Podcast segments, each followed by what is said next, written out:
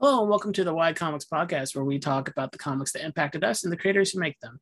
I'm your host, Jesse, and with me today is the creator and writer of Stud and the Bloodblade, Perry Crow. Perry, how are you doing tonight? Even though we just talked about that earlier. Sure. Yes, let's get back into it. I'm doing well. Thanks for having me on, Jesse. Perry, you reached out to me just out of the blue about your comic Stud, and I'm like, yeah. The thing about this podcast is I want to talk to big creators because they're like my heroes in some ways, but the smaller creators, like, I need to know more. I need to know more about all this stuff because Kickstarter is so vast, and the independent market's so huge. So like when independent creators come, like reach out to me and stuff, I'm like, yes, please tell me about your comic. I need to know because I wouldn't know otherwise. I would never find this otherwise. No, for sure. There is a lot of comics out there, and yeah, we we started with a Kickstarter for the first issue, but we have a publisher, CEX Publishing, Comics Experience Publishing is a new publisher. We're the first book out from them, so it's very, very exciting and poses its own set of challenges as well. But excited to have the book out. Stud is very much like, for anybody that wants a quick idea of what Stud is, like take He-Man, but kind of put it on steroids, but not even like normal steroids, like modern storytelling steroids.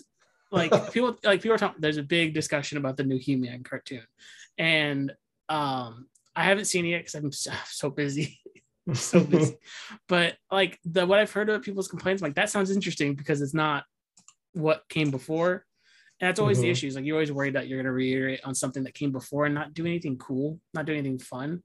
And it basically feels like you're like, here's all my He-Man toys, but what if I just mashed them together and made cooler new toys that people could come up with today? Because these concepts and the ideas that you mess with and the characters you create in Stud are like so vastly out of like the minds of people in the 80s that like they would probably give them a heart attack if they looked at them today.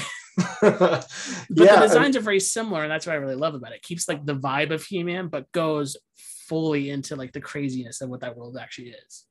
Sure, I think that's a great way to describe it, that it's like playing with He-Man figures, but sort of like adults playing with He-Man figures, if that makes sense. Sort of, the themes and ideas are kind of more what an adult would deal with, kind of deals with morality and sort of how perspective kind of defines morality and good and evil. It's less about that than everyone has their own perspective and their own goals. And But yeah, I mean, I certainly grew up playing with He-Man, and that was really the genesis of the story. I mean, no surprise, but I mean, I even came to comics through Masters of the Universe and He-Man.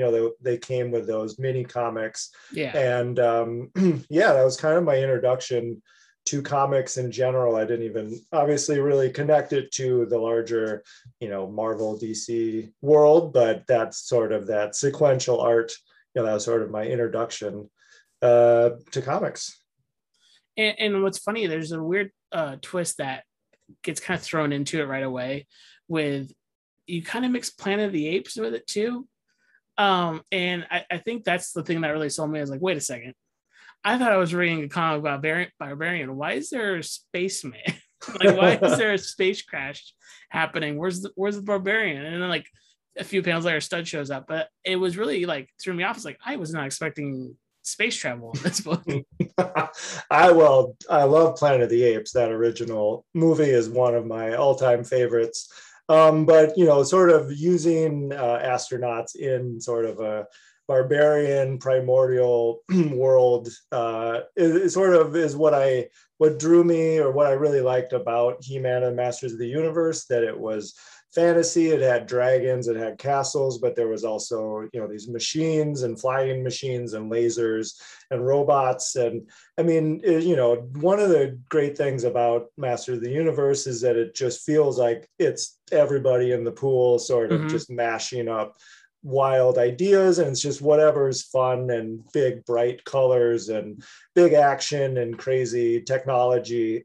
So I certainly was inspired by that and sort of took that maybe to another level. And got everything in there. We got demons, we got astronauts, we got witches, we got robots.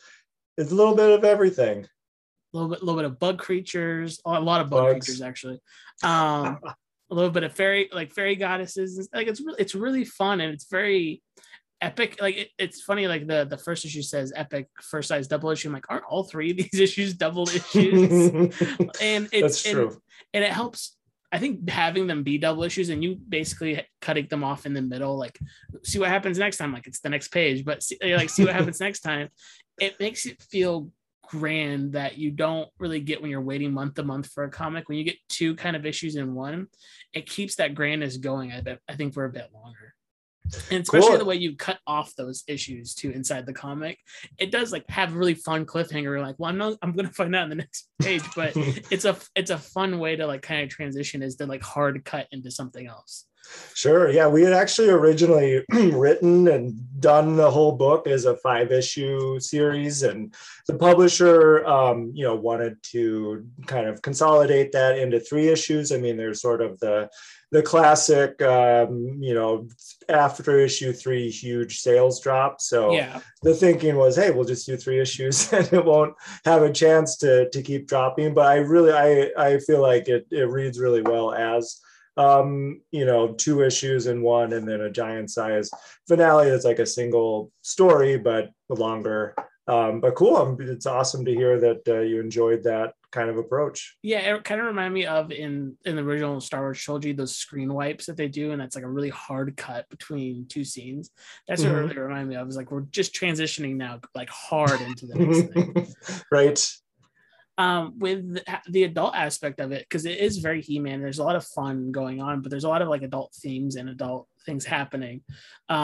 What made you decide to tackle it that way instead of just being fun and goofy and lighthearted the whole time?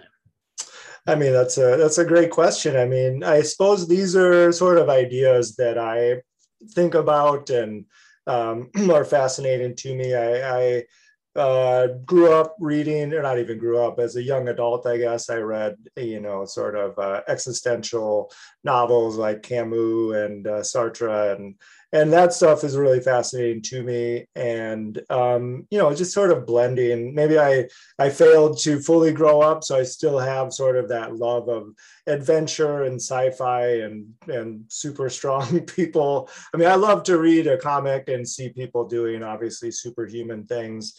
I think that's really cool. But then I guess at the end of the day, I don't know that I could write something that's just like Superman, sort of like Captain America, straight ahead. I don't know. I guess I see the world a little more gray and complex, and just sort of complicated issues and people struggling with ideas of identity and, like I was saying earlier, I think morality.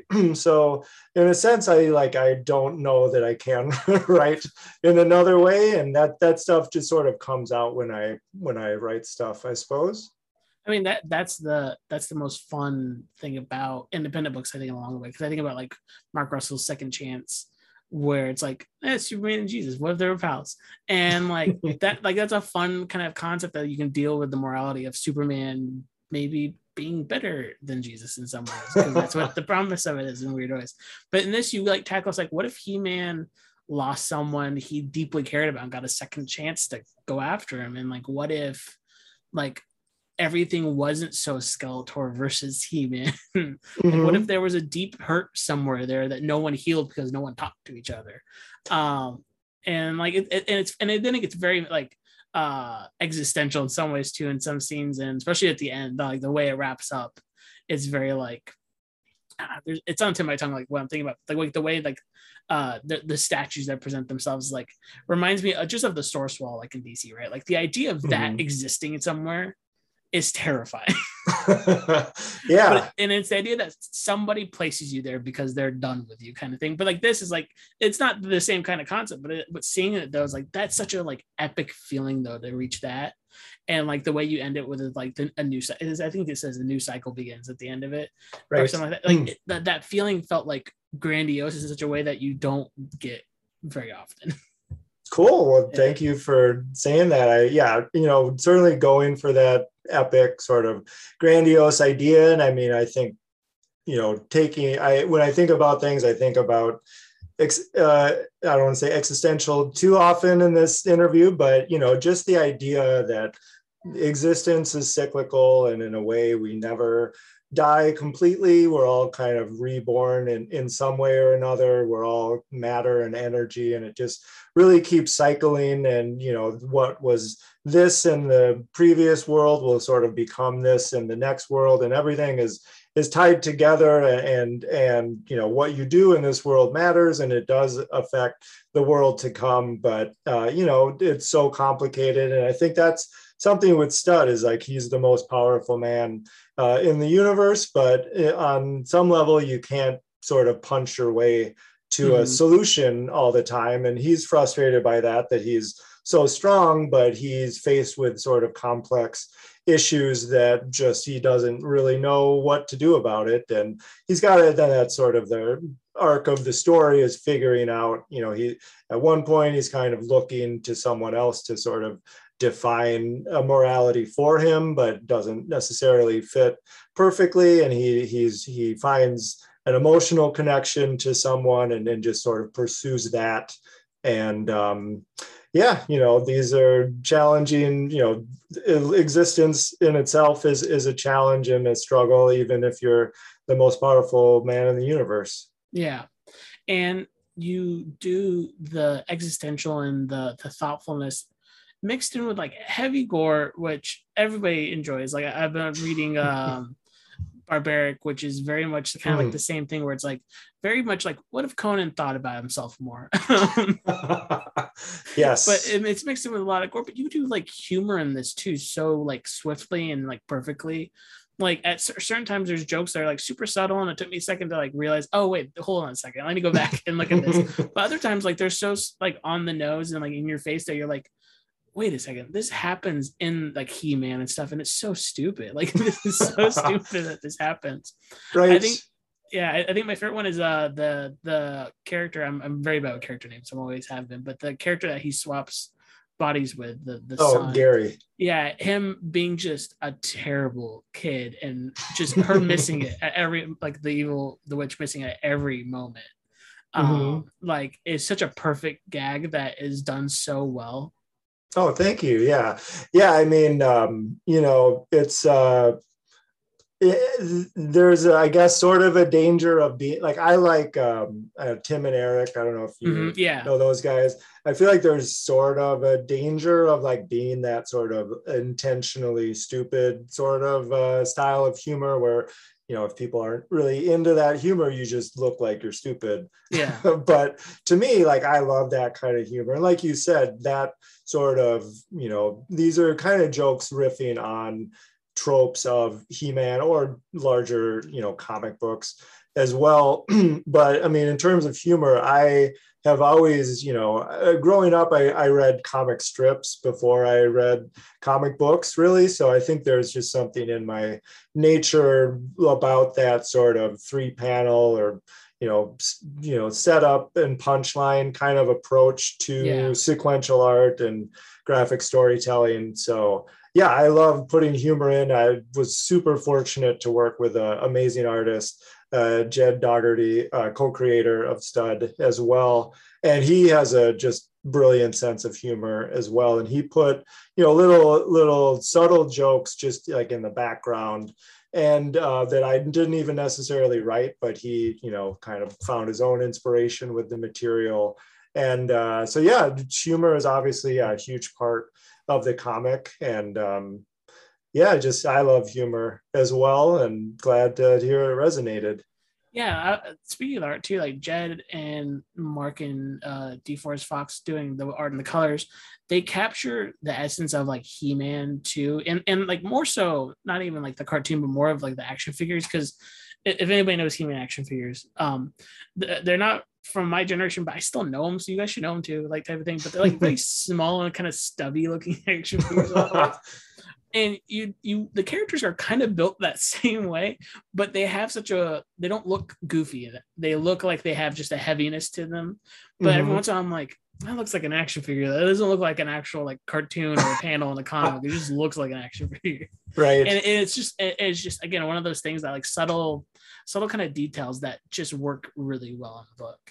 Cool. Thank you. Yeah. Jed is a master of muscles for sure. And he, I gave him, a lot of meatballs right down the center, and he just drew some great super muscular people and creatures and all that kind of stuff. And yeah, we, would love someone to make some stud action figures. We'll, fingers crossed, we'll see if anybody takes us up on that.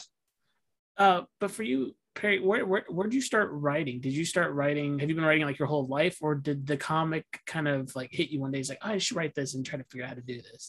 Sure. Yeah. I mean, I've written in a lot of different mediums. I've certainly have written my whole life. I think, in a way, I guess I started kind of in comics in the sense of my first sort of storytelling was probably, in grade school, drawing doodles in the back of a notebook. And I used to draw, actually, they are like comic strips. I mean, I really, really loved comic strips growing up. I mean, I grew up in the 80s, so I loved Bloom County and Calvin and Hobbes. And, those are probably the top. I mean, Peanuts is a classic. And, even Family Circus, I know it's cheesy as hell and kind of stupid, but I just read Wizard of It, all of these. Every morning, eating breakfast, I'd open the paper and read the funny pages. And so I would sort of emulate that at school and in my notebooks. But, I've gone on to, I went to school at the University of Iowa and I studied writing there and was in the undergrad writers workshop in fiction. And I've written journalism. I've been an editor at the LA Times and some other magazines. And I actually review graphic novels for Kirkus Reviews, which is a kind of pre-publication, sort of publishing industry publication. So like librarians use it to decide what they're going to order for their libraries. And so yeah, and I've written and self-published a novel, and I've written some other stories that have been published. And I had a short story in Heavy Metal magazine earlier this year, with the awesome artist Chris Anderson.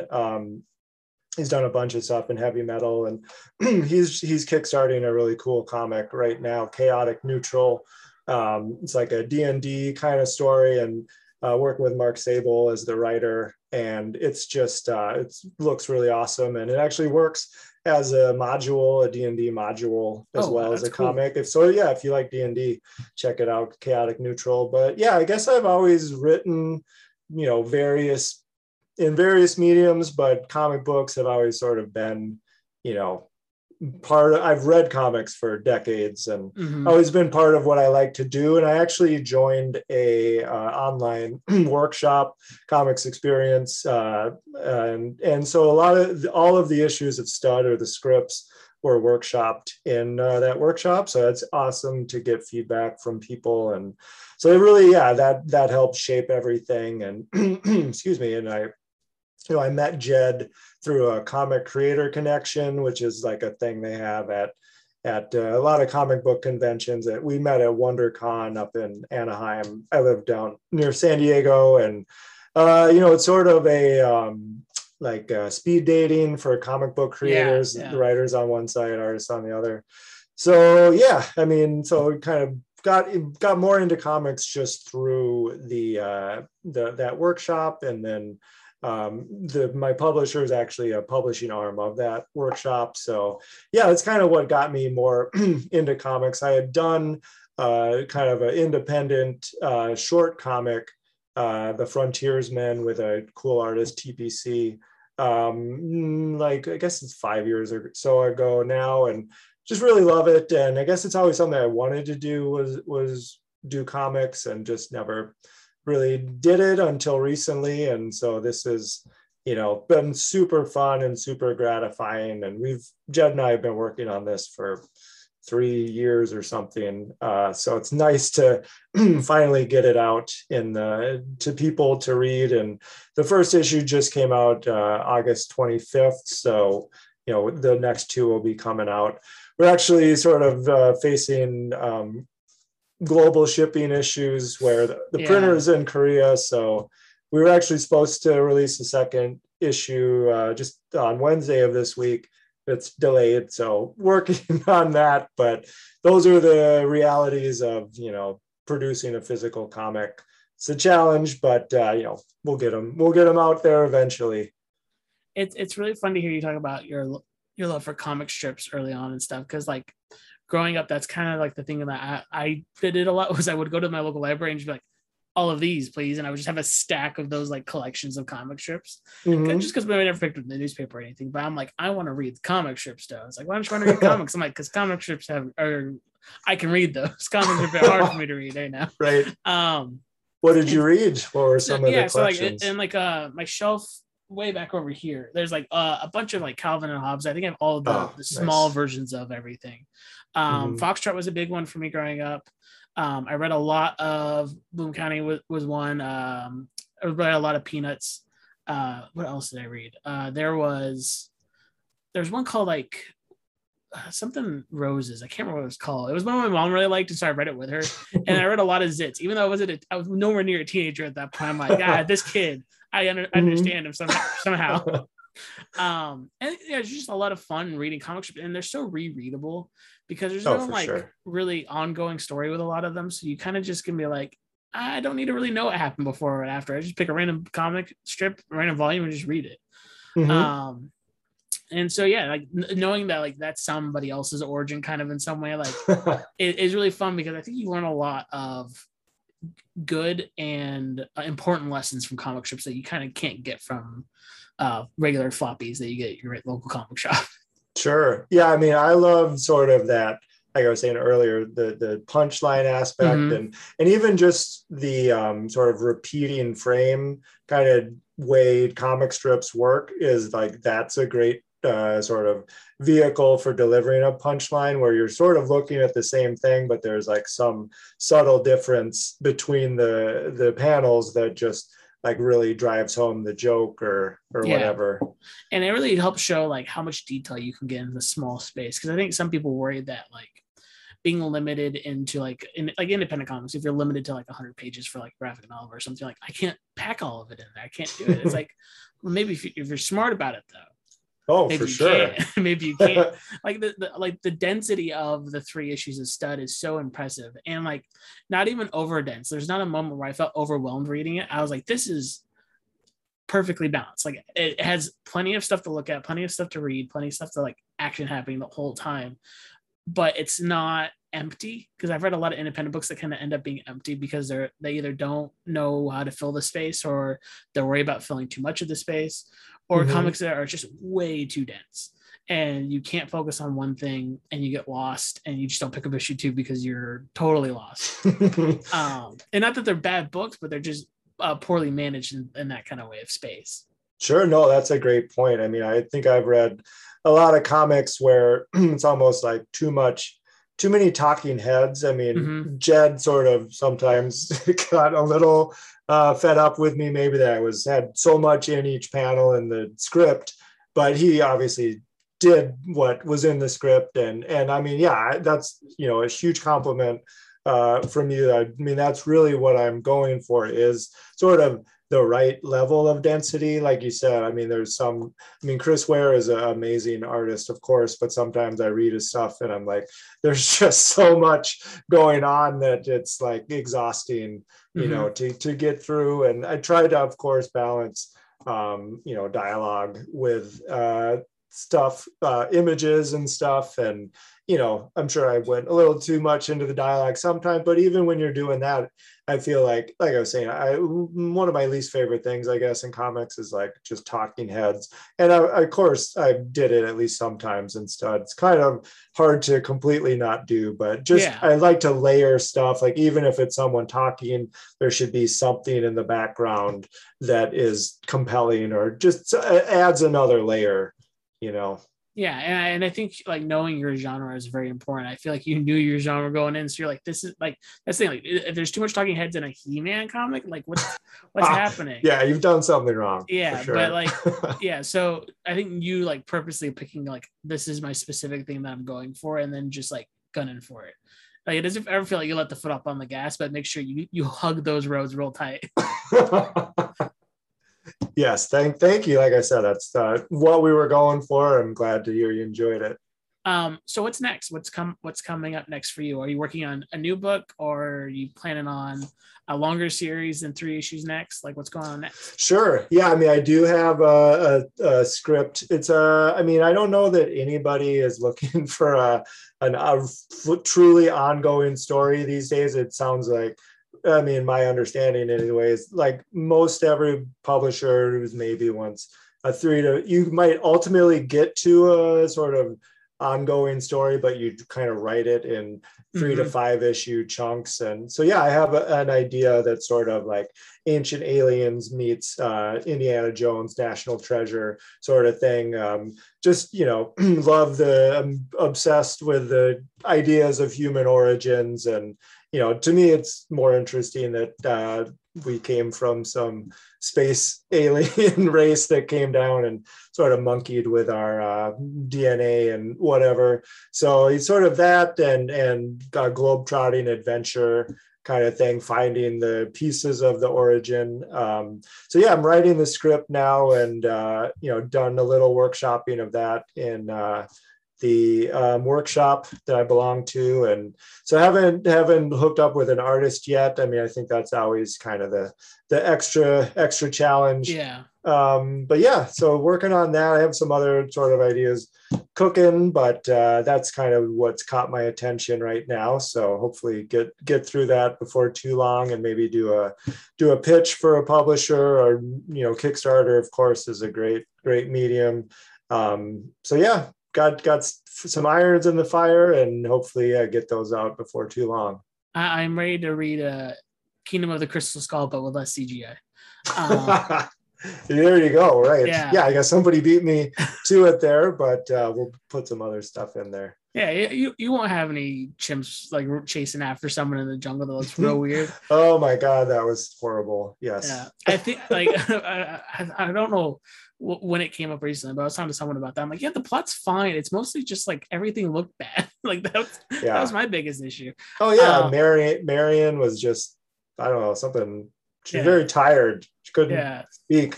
It's weird. It was a weird experience. But now the new one's coming, right? And it's, to me, it's promising because I really like Ford versus Friday. I really like Logan. So James Mangold being like, yeah, okay, well, let's see if this works. So I have a couple questions for you before we wrap up. A couple like quicker questions. First one's, who's your favorite He-Man character? Yeah, pick one. Sure. Stratos has always been my guy. I like the beard. I like his goggles. Sort of the flying monkey guy with a jetpack. Can't resist. And you talked about the workshop to find your collaborators. Do you know like other ways that people can go out and find collaborators? That's always the most fascinating thing for me about independent work. So like, how do you find people? Because like it seems so hard, but everybody also comes like, I just found him on the street kind of thing. Like, it always comes off as so easy for independent creators when they start looking for it actually. Sure. Yeah. I mean, you know, Facebook or Twitter. Twitter, of course, is sort of the most active social media for comics, in my experience anyways. And, you know, you kind of start talking to people there and see the threads and put stuff out there.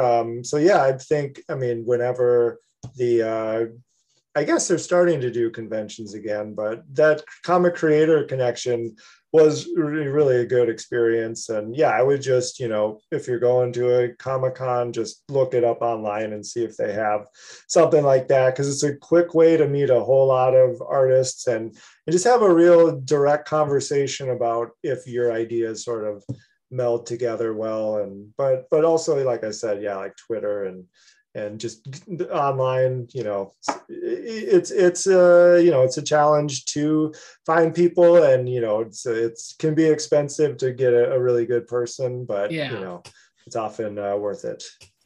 And our last question for you, another thing I always like to ask independent creators, what was the easiest and hardest part about making an independent book? Ooh, it's a great question. I mean, I guess the easiest thing was just, I wanted to do it so badly that there was always the motivation to push through. I mean, I think the hardest thing is probably the idea that so many people, you assemble your creative team and if you're really doing it independently, you know, you're not getting paid by a publisher. And so no one's making particularly good money. And so it's everyone, I don't know, I don't want to say they have a chip on their shoulder, but it's sort of like everyone has, you know, they have to sort of make their feelings known. And, you know, so a lot of my work, I guess, as the writer, I sort of became sort of the producer in a way of like keeping everyone on track and keeping things moving and paying people also. So, I mean, I guess that was sort of the hardest thing, is just keeping it moving with so many different people and everyone sort of doing this on the side. So everyone always had something going on that maybe delayed things. But yeah, I think, you know, everyone on Stud anyways, you know, turned in great work, and everyone kind of felt that quality of the work, and that helped everyone keep moving forward. And, you know, we've been saying the whole time, I love comics so much that there was just that passion to get this done and get it out there. And it's great that it's finally out being read by people. I feel like there's like a slight hesitation when you're paying it as best you can, but like it's not like top rates. Like there's slight hesitations, like I need you to redraw this, like please, like just a slight hesitation when asking about that.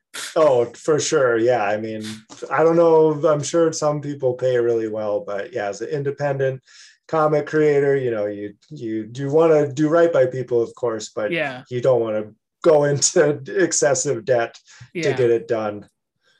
Well, Perry, thank you so much for coming on and talking about Stud, talking about your history with comics.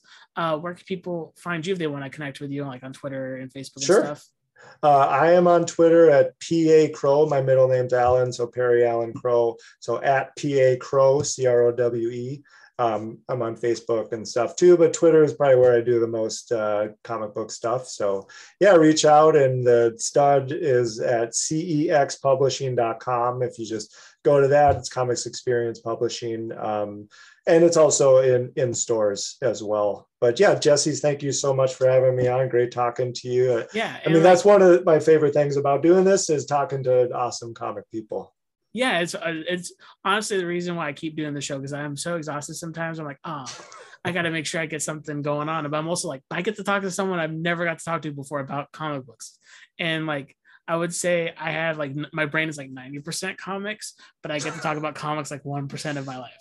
So it's like, it's kind of like a hard, like turn off type of thing where I'm like, I can turn this friend conversation I'm having with someone to comics, but then they'll just walk away. You can find this show on Twitter at YComicsPod, Facebook at facebook.com/YComicsPodcast. You can email me at YComicsPodcast@gmail.com. If you have a question for a guest, want to be a guest yourself, or have a story about how comics impacted you, you can reach me on all those places.